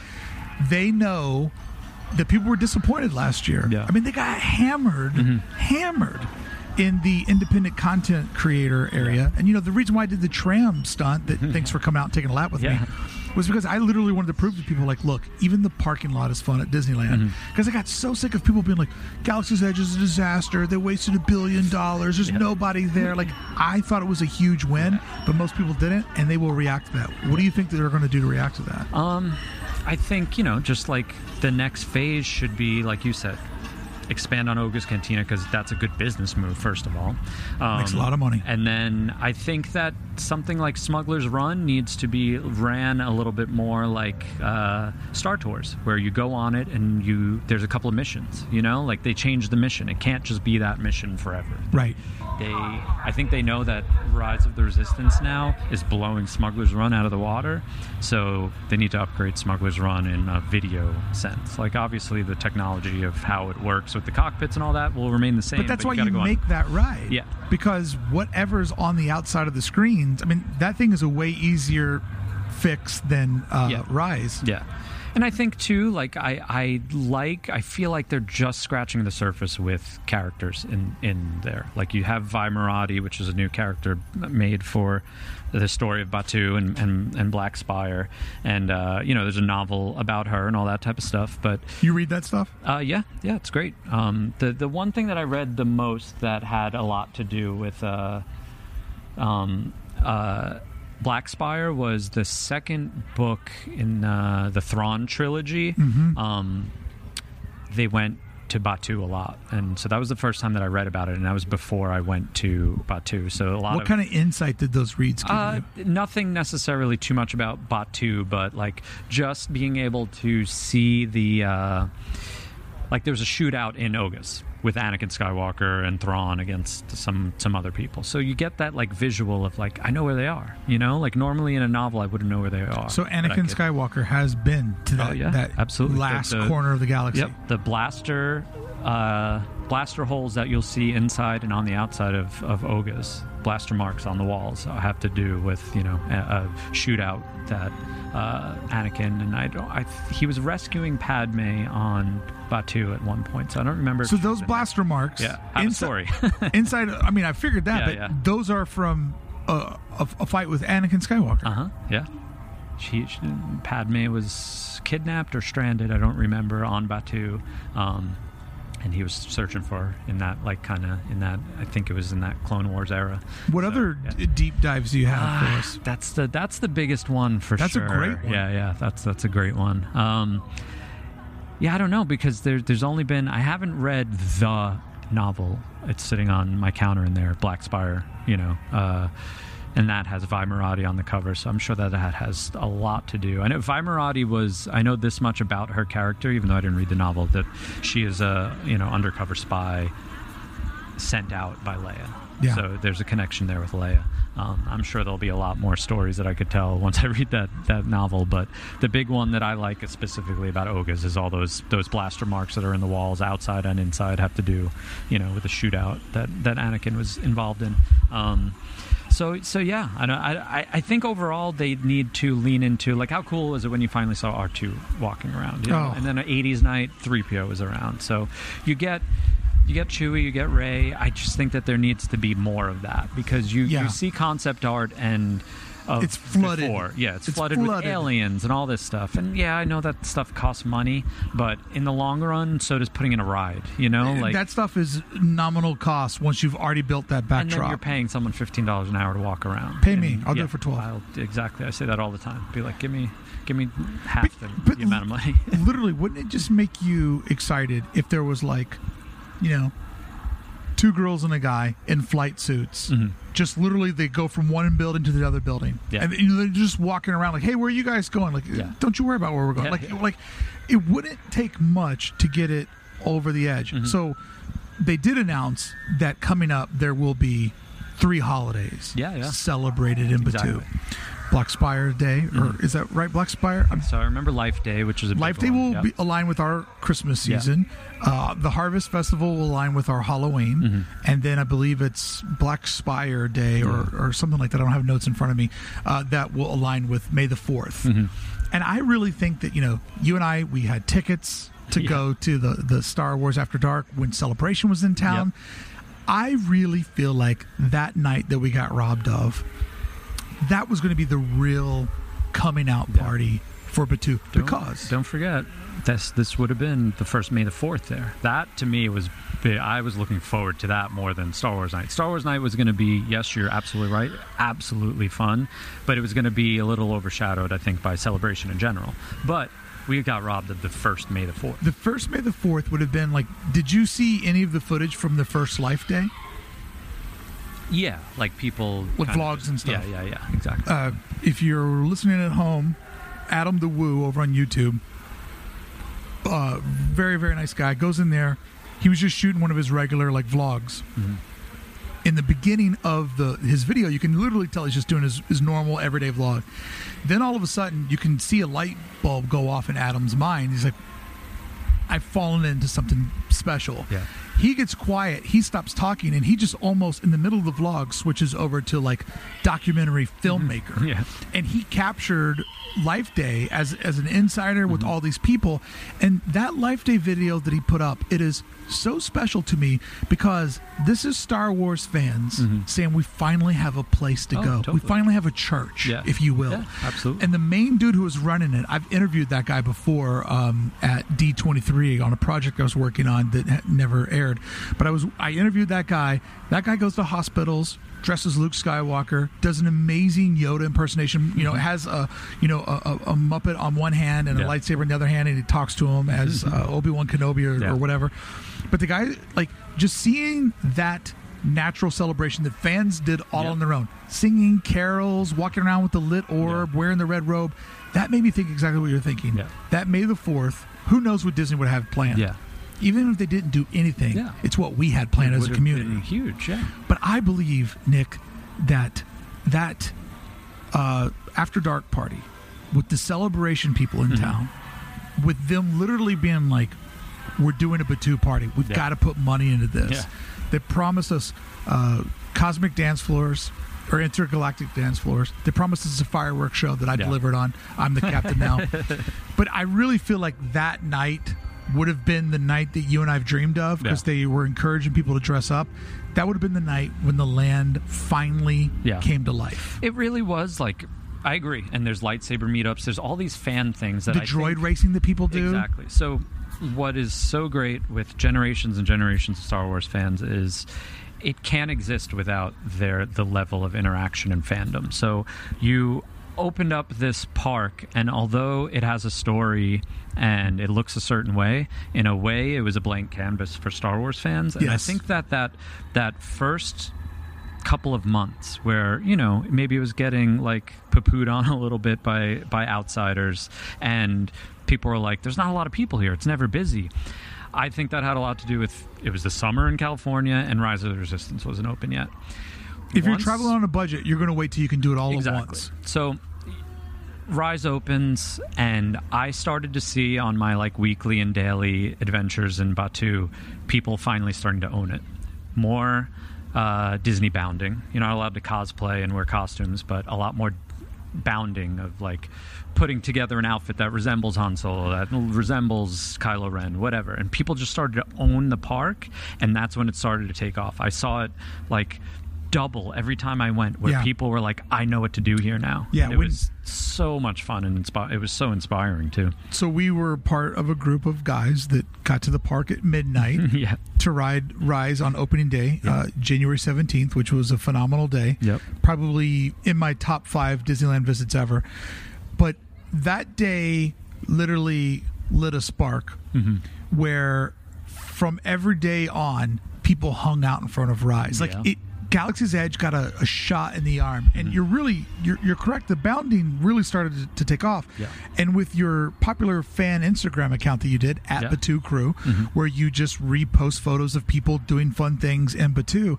Um, that project had to be so much easier for you because there's just a plethora of Yeah. people with amazing outfits Mm-hmm. and creativity showing their love of the brand inside of the land. And Mm-hmm. what I think makes Galaxy's Edge really, really special. Marvel's made more money. Mm-hmm. Marvel has more movies. They knew what plots of land they had. They gave Marvel the smaller piece of land.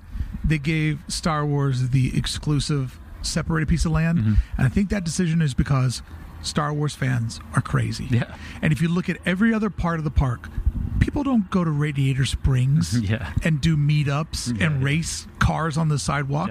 Like no other land has people going in there celebrating fictional fan Mm-hmm. holidays. Yeah. It's it's because there's just I mean Marvel there's obviously decades and decades of, of comic books but that didn't really take off until you know Iron Man as far as the cinematic universe Sure. so there's to me if I'm gonna buy something for four billion dollars that's at that point you know three and a half decades old it just seems like a better uh, safer bet to let's let's this is the thing that originally changed the world like the marvel cinematic universe doesn't exist unless a new hope came out in 1977 and did what it did you know Yeah. like marvel was around before star wars but Star Very Wars changed product. the world more than Marvel did, and had a longer history of changing the world and a longer history of making money. So to me, it just sounds like a, a, a no-brainer business-wise. Star Wars business model of merchandising and branding changed a path that Disney would follow and the way that Disney parks work. Yeah. Like it literally created a template that people have fallen, Mm-hmm. Yeah. followed since the 70s now. Yeah. Um, as we wrap up today, a couple of quick questions Mm-hmm. for you. When you go to Batuu, Yeah. what is your go-to meal? Uh, it took a m- couple of months for them to have. I'm a vegetarian, so the uh, meatless Ronto wrap is something that if it existed somewhere in the town I lived, you know, some version of it, or somewhere other than You Disney, that I restaurant? would eat it anyway. Yeah. yeah. So the Rontoless wrap. You is- just get is- it as a, on Yeah. the menu. You don't modify it at all. Yeah, no, I don't modify. Um, and then in Docking Bay Seven, there's the the like uh, again impossible meatball kind of thing with a side of hummus and a pita. Absolutely great. So I'm glad there's meatless options and vegetarian options there. Um, nothing really. So I had a friend that I made through Batuu Crew, which is again like part of my love for Star Wars is the community.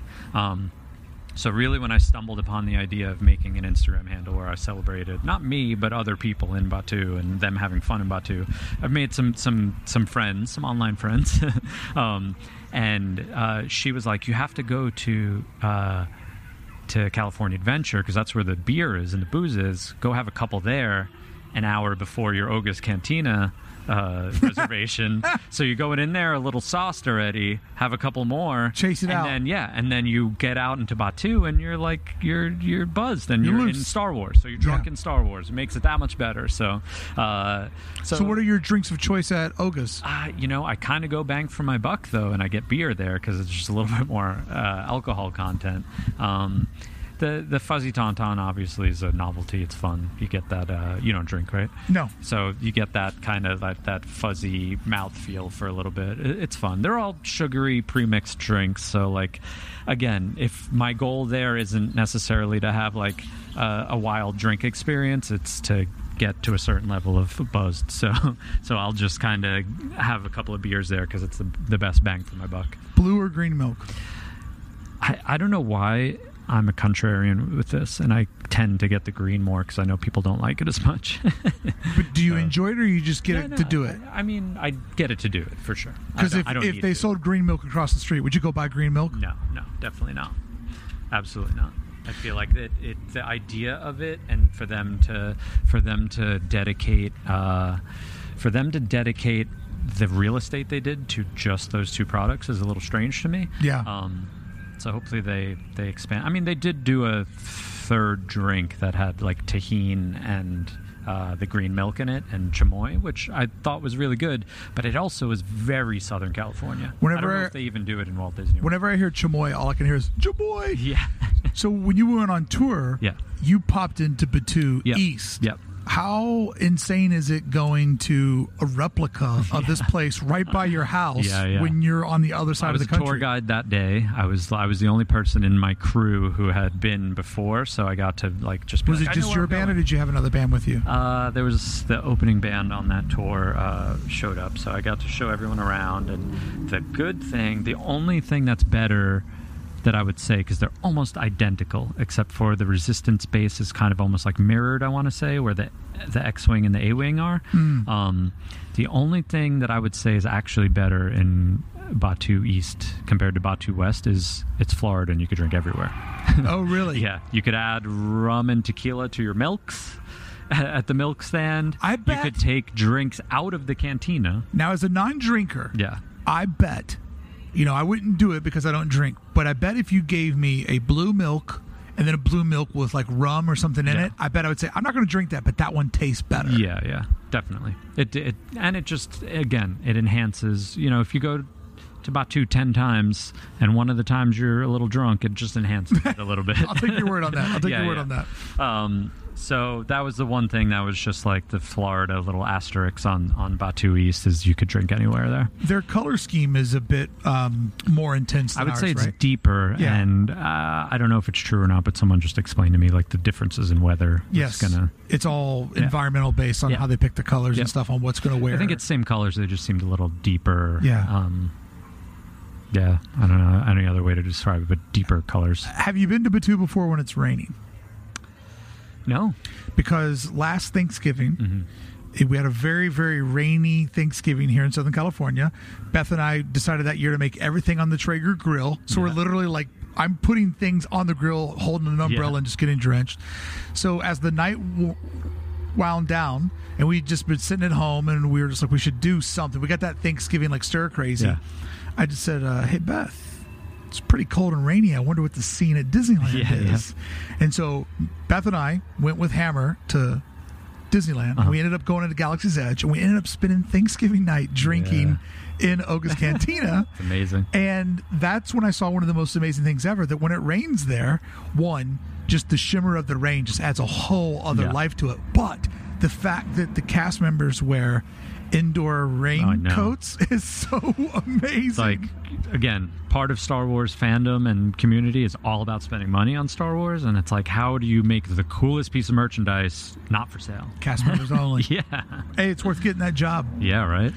All right. So if you had a an a, an, a realistic wish, you mm-hmm. know, not like put in a third ride that takes me to the Death Star. Yeah. Like if you had a, a, feasible, like short term Mm-hmm. wish, what would you want? Uh, I think it's kind of what I mentioned before. Where it's just more aliens, more droids, Characters. more characters. You know. I've never been. There's a lot of people. I'm worried that if he unplugs that, we could lose the recording. um, there are a lot of people that when they go to the after dark events, they um, they're like, "Oh, it was okay, but there wasn't enough character meet and greets." And I'm always just like, "What? Who Mm-hmm. Yeah. goes there to see characters?" Yeah. But I do believe that Batuu would be stronger Mm-hmm. from more characters, and more interaction, and start using all those amazing stages that you put on the Totally. rooftops. There's like yeah, there's that one landing kind of if you're looking at the Falcon to the right. There's Yep. this huge landing where I've asked someone who I know who works for Lucasfilm and worked on Galaxy's Edge. I'm like, is that supposed to be something eventually? And they're like.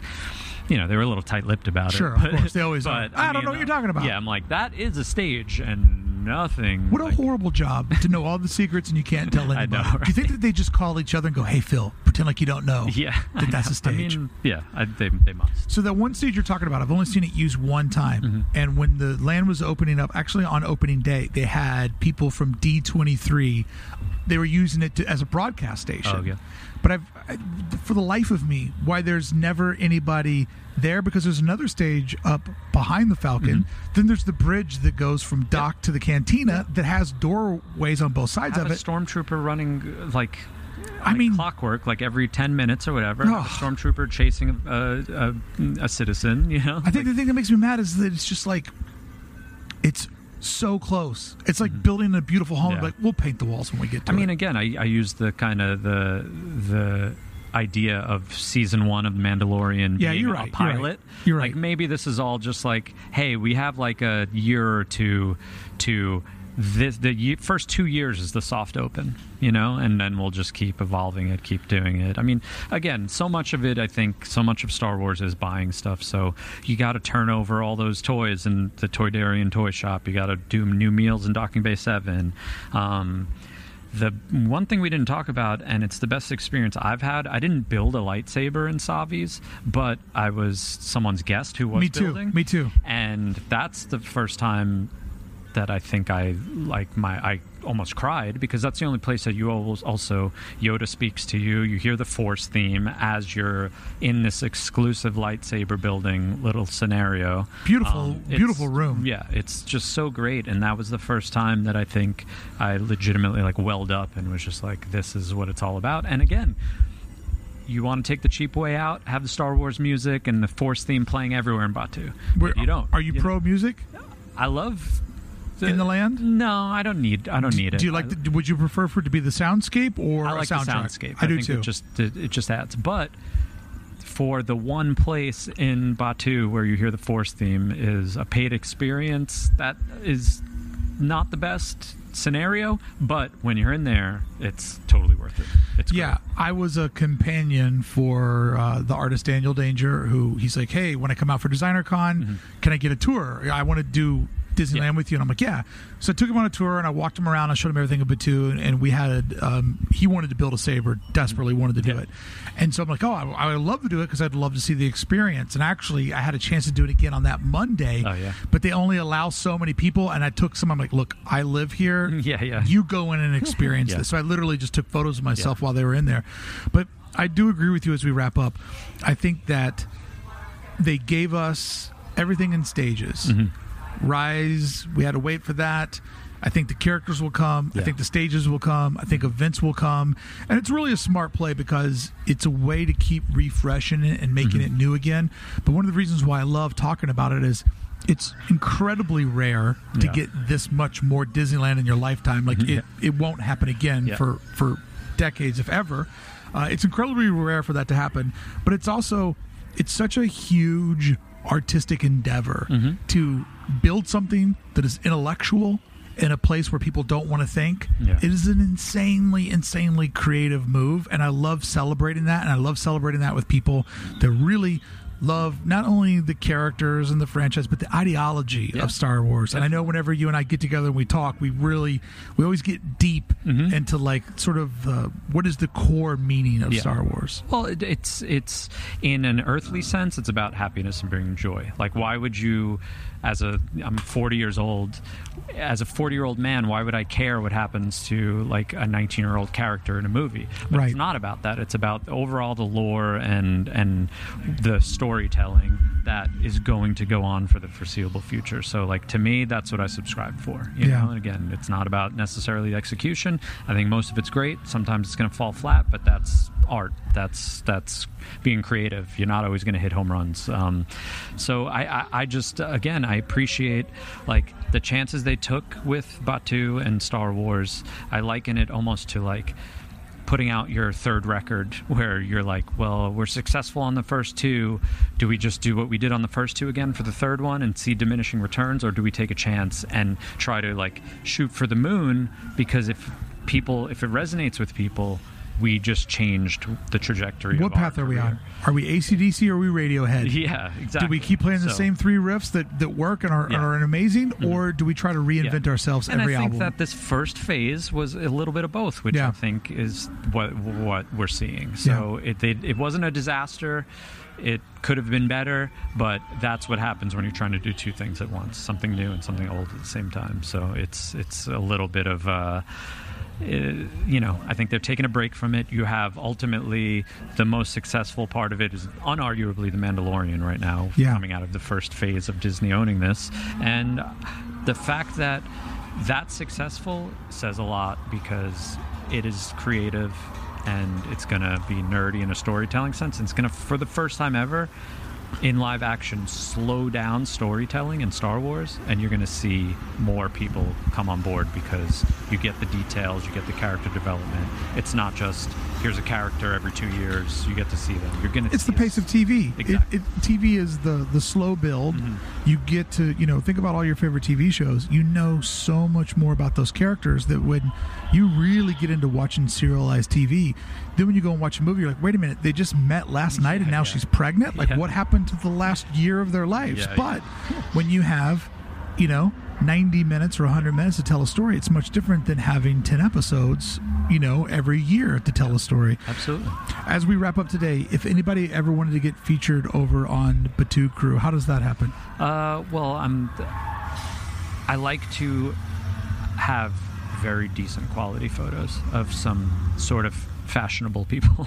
it's not just like, oh, here I am drinking a milk and blah blah blah. It's like it's curated. it's it's got to be conceptually like a decent photo, you know. Yeah. So, so that's it. It doesn't have anything to do with bounding or you know I have a couple of merch items. so you pick all It the has- photos. Yeah. So I- you you follow certain hashtags and then you uh, reach out to people. It's a little bit of both. Okay. You know what? What the coolest part of it for me is when people started to tag it and started to send me photos, which was always the intention. But the fact that it resonated and took off a little bit was a great moment for me because I, you know, whether it's with the podcast or any of my own personal social media, all I ever want to do is build community. You know, Yeah. like I want people to enjoy what they enjoy and have a positive atmosphere to do it in. And now we have Batuu. We have plenty of things on the Instagram on Instagram that have to do with Star Wars, whatever it's other podcasts or my podcast, whatever it is. I just want people to have fun with what they like um, and be comfortable as an adult because I think that that's so much of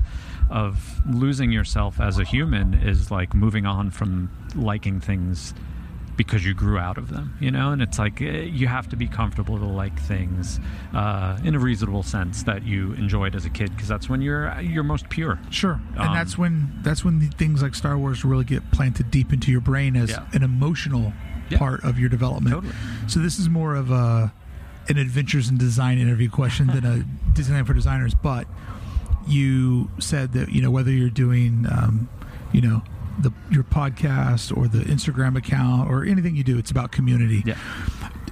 getting outside of Disneyland for Designers walls for just a moment mm. because I can't resist this touchstone here is mm. that don't you think that being guys that grew up in bands that were raised by the punk rock hardcore scene mm-hmm. where community you know we were born into a family but that was the family that we chose. Yeah. and and being embraced by the music scene growing up on tour having literally pre-internet Yep. friends in every major city Yeah. all around the country like community raised me and so that's why i think i love doing these jobs and these mm-hmm. projects so much because you can work really really hard and then you just put stuff out into the abyss mm-hmm. and then the same people start to show up they start to talk about it Yeah. and then those people meet each other and then you have you know live stream buddies Yeah. and, and, and like building the community i think is one of the best things you can ever build Yeah. and when you look at the the music industry the bands that get signed the bands that make it to the to the end goal whatever mm-hmm. that may be in success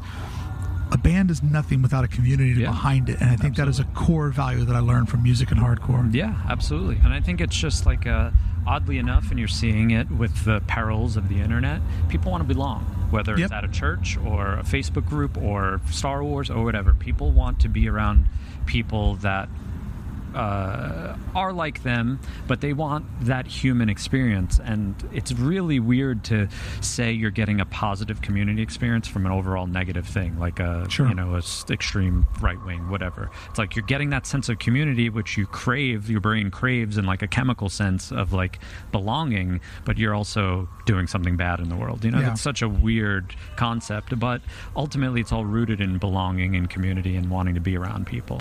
and I really think that one of the things that I love about Disneyland, and, I- and I and I miss de- desperately now, is there is people that go there on vacation, and they come and they go, and they have an amazing time, and I'm envious of how they consume the magic. Hmm. But don't kid yourself, Disneyland is also home to a community of Disneyland fans. Yeah. And they have built a corporate culture that feeds off of the people, the cast members are a part of a community as well. And the thing that made 2019 my best ever Disneyland year and has made my 2020 my worst ever Disneyland year is last year I found my community. I found my group Oh, of friends. totally. I found, you know, the group of people that enjoy it the way that I do. Like you and I, uh, and shout out to the other guys, uh, may the Force be with you, Group 44. like that experience, if I'd have gone there by myself, I would have had a good time and I would have Yeah. met people and that would have been a whole other adventure. But going there with friends and going there with somebody like you who's a fellow, like true believer in the Force and Star Wars, like, that's what made that day special. Oh, the ride's absolutely. phenomenal, but Yeah. all of my friends being there and all of the different people I know, like Justin and Adam and, and Max and all these different people being there, like that was what made that day so phenomenal. Is that the community, like the hardest of the hardcore, were there that day, and I think that a lot of people that don't get to experience Disney on the regular, like you and I have. Um, don't know or get to experience it from a community perspective. And that's what blew my mind when i started going there more and more. Mm-hmm. I recently got interviewed and, and the woman's like i just don't understand why you love disneyland so much. And i said it's the one thing in my life outside of people mm-hmm. it's the one thing in my life that the more i love it it loves me back. Yeah. and that's what keeps me going Yeah, back. totally. I mean, it's really you know since 2015, when you know Force Awakens came out, and obviously we're getting like perpetual Star Wars from Disney, you know, for as long as we're going to be alive. Yeah. it, it really just it drew me back in. But what really cemented it all for me was community. It was Yeah. going. I went to Celebration last year for the first time, and I thought about Celebration every day since then. You know, and the fact that we don't have it this year is was just like and the fact that this year was right down the street from where you oh live my goodness, yeah. like Chicago is one of my favorite cities ever, and Sure. that was you know some of the best five days I've ever had in my life was being in one of my favorite cities with my buddy Ryan doing Star Wars stuff every day. Yeah. Um, so yeah, the fact that it sold out 15 months in advance and it was going to be in my backyard, all I did was think about that for every day since last April, and you know again, it, it just totally sucks. We don't have it this year, but they st- they planned that it was going to be every two years, and it was going to be two years from this year. So this fact that it was canceled this year means it's three years, and all I wanted was one more celebration because last year was my first one, and it was again I just I just had such a good time. We threw a little party at a bar. Me and my other friends who are uh, podcasters with the Black Series Rebels, we did like an emo night at Beauty Bar in Chicago. Like again, just building these communities and That's and, great. and that's like a community within a community, like Yeah. a Star Wars community that would like an emo night. You know, there's Yeah. 50, 60 people there in a bar, and that was great. That was that was like the, a highlight for me. Like Yeah. I went to the Galaxy's Edge panel. It was the only panel that I like tried to get into. Oh, I was sitting I in my living that. room live streaming that thing. Like, I will deal with Josh Gad for this. yeah. So I mean, it's again, we lost May the Fourth, we lost Disney After Dark, we lost Celebration. Uh, it, it's been. But you know what we found? but you know what? Literally, what we found? People like you and myself, and, and the, the guys you do the podcast with, we found that this all does mean something to us. Yeah. And it's worthy of spending late nights, long weekends, early mornings, keeping it alive. Yeah. And it'd be real easy just to be like, you know, the old days where a movie comes out and then it just disappears for three years and then another one pops up. And it, we have found that our fandom uh, is freedom and is escapism from the Mm-hmm. World that we're in. So, Nick, thank you so much for hanging out with me and Thank you. Batuu today Yeah. and having this conversation. And uh, I can't wait till we get back there again, buddy. No. Any day now. Any day now, we'll get a notice that it's going to be a few more days after that day. There you go, fellow citizens of Disneyland. Another episode of Disneyland for Designers. I hope you enjoyed this one. Little bit more of a casual conversation, uh, kind of breaking down the intellect of Star Wars and how that will inform the future of Batuu. I, I thought that this would be a fun, different change of pace as we're getting further and further away from the park being open and any good news of it reopening soon. Just trying to find different ways to entertain you, different places to take your imagination, and uh, trying to take a little bit of heat off of what we're all feeling right now. Yes, we are drifting into a holiday season with no Disneyland. I cannot even tell you how much that crushes my heart, crushes my soul, which is typically when I come up with crazy ideas, work a hundred times harder to try to make whatever feels weird feel amazing and like a memory that you can be like, well, that was an awkward year. Remember when we did this? November 13th, I will be celebrating with everyone DCA Christmas over on Twitch and YouTube. And then you can get together with me again uh, December 13th for a virtual Disneyland Christmas party. I'm going to work really, really hard to try to make all of this weirdness. You can never make it feel normal. You can never make it feel better. But I want to make it feel interesting. I want to make it feel memorable, as this is how we were able to get through what has been arguably the worst Disney year in 66 years. I'll see you back here next week for another episode of Disneyland for Designers. Thank you so much for listening, and thank you even more for telling a friend. And don't forget, if you want to talk a little bit more Disney with me, you can find me over on YouTube almost daily, youtube.com slash adventures in design, breaking down Disneyland news and things that are going on. And you can stream with me over at Twitch, AID Network. Friends, until the next time I see you, live the magic every single day.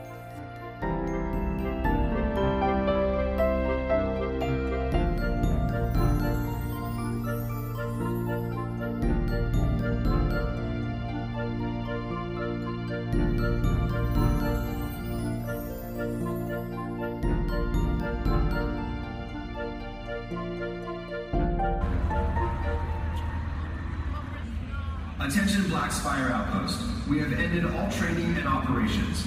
Thanks for visiting and come back soon. If you want to shop the off-planet vendors, Main Street will remain open for an additional hour. Have a safe journey back to your home planet. Till the Spire. Atención, Black Spire Outpost. Hemos terminado todos los negocios y operaciones. Gracias por su visita y regresen pronto.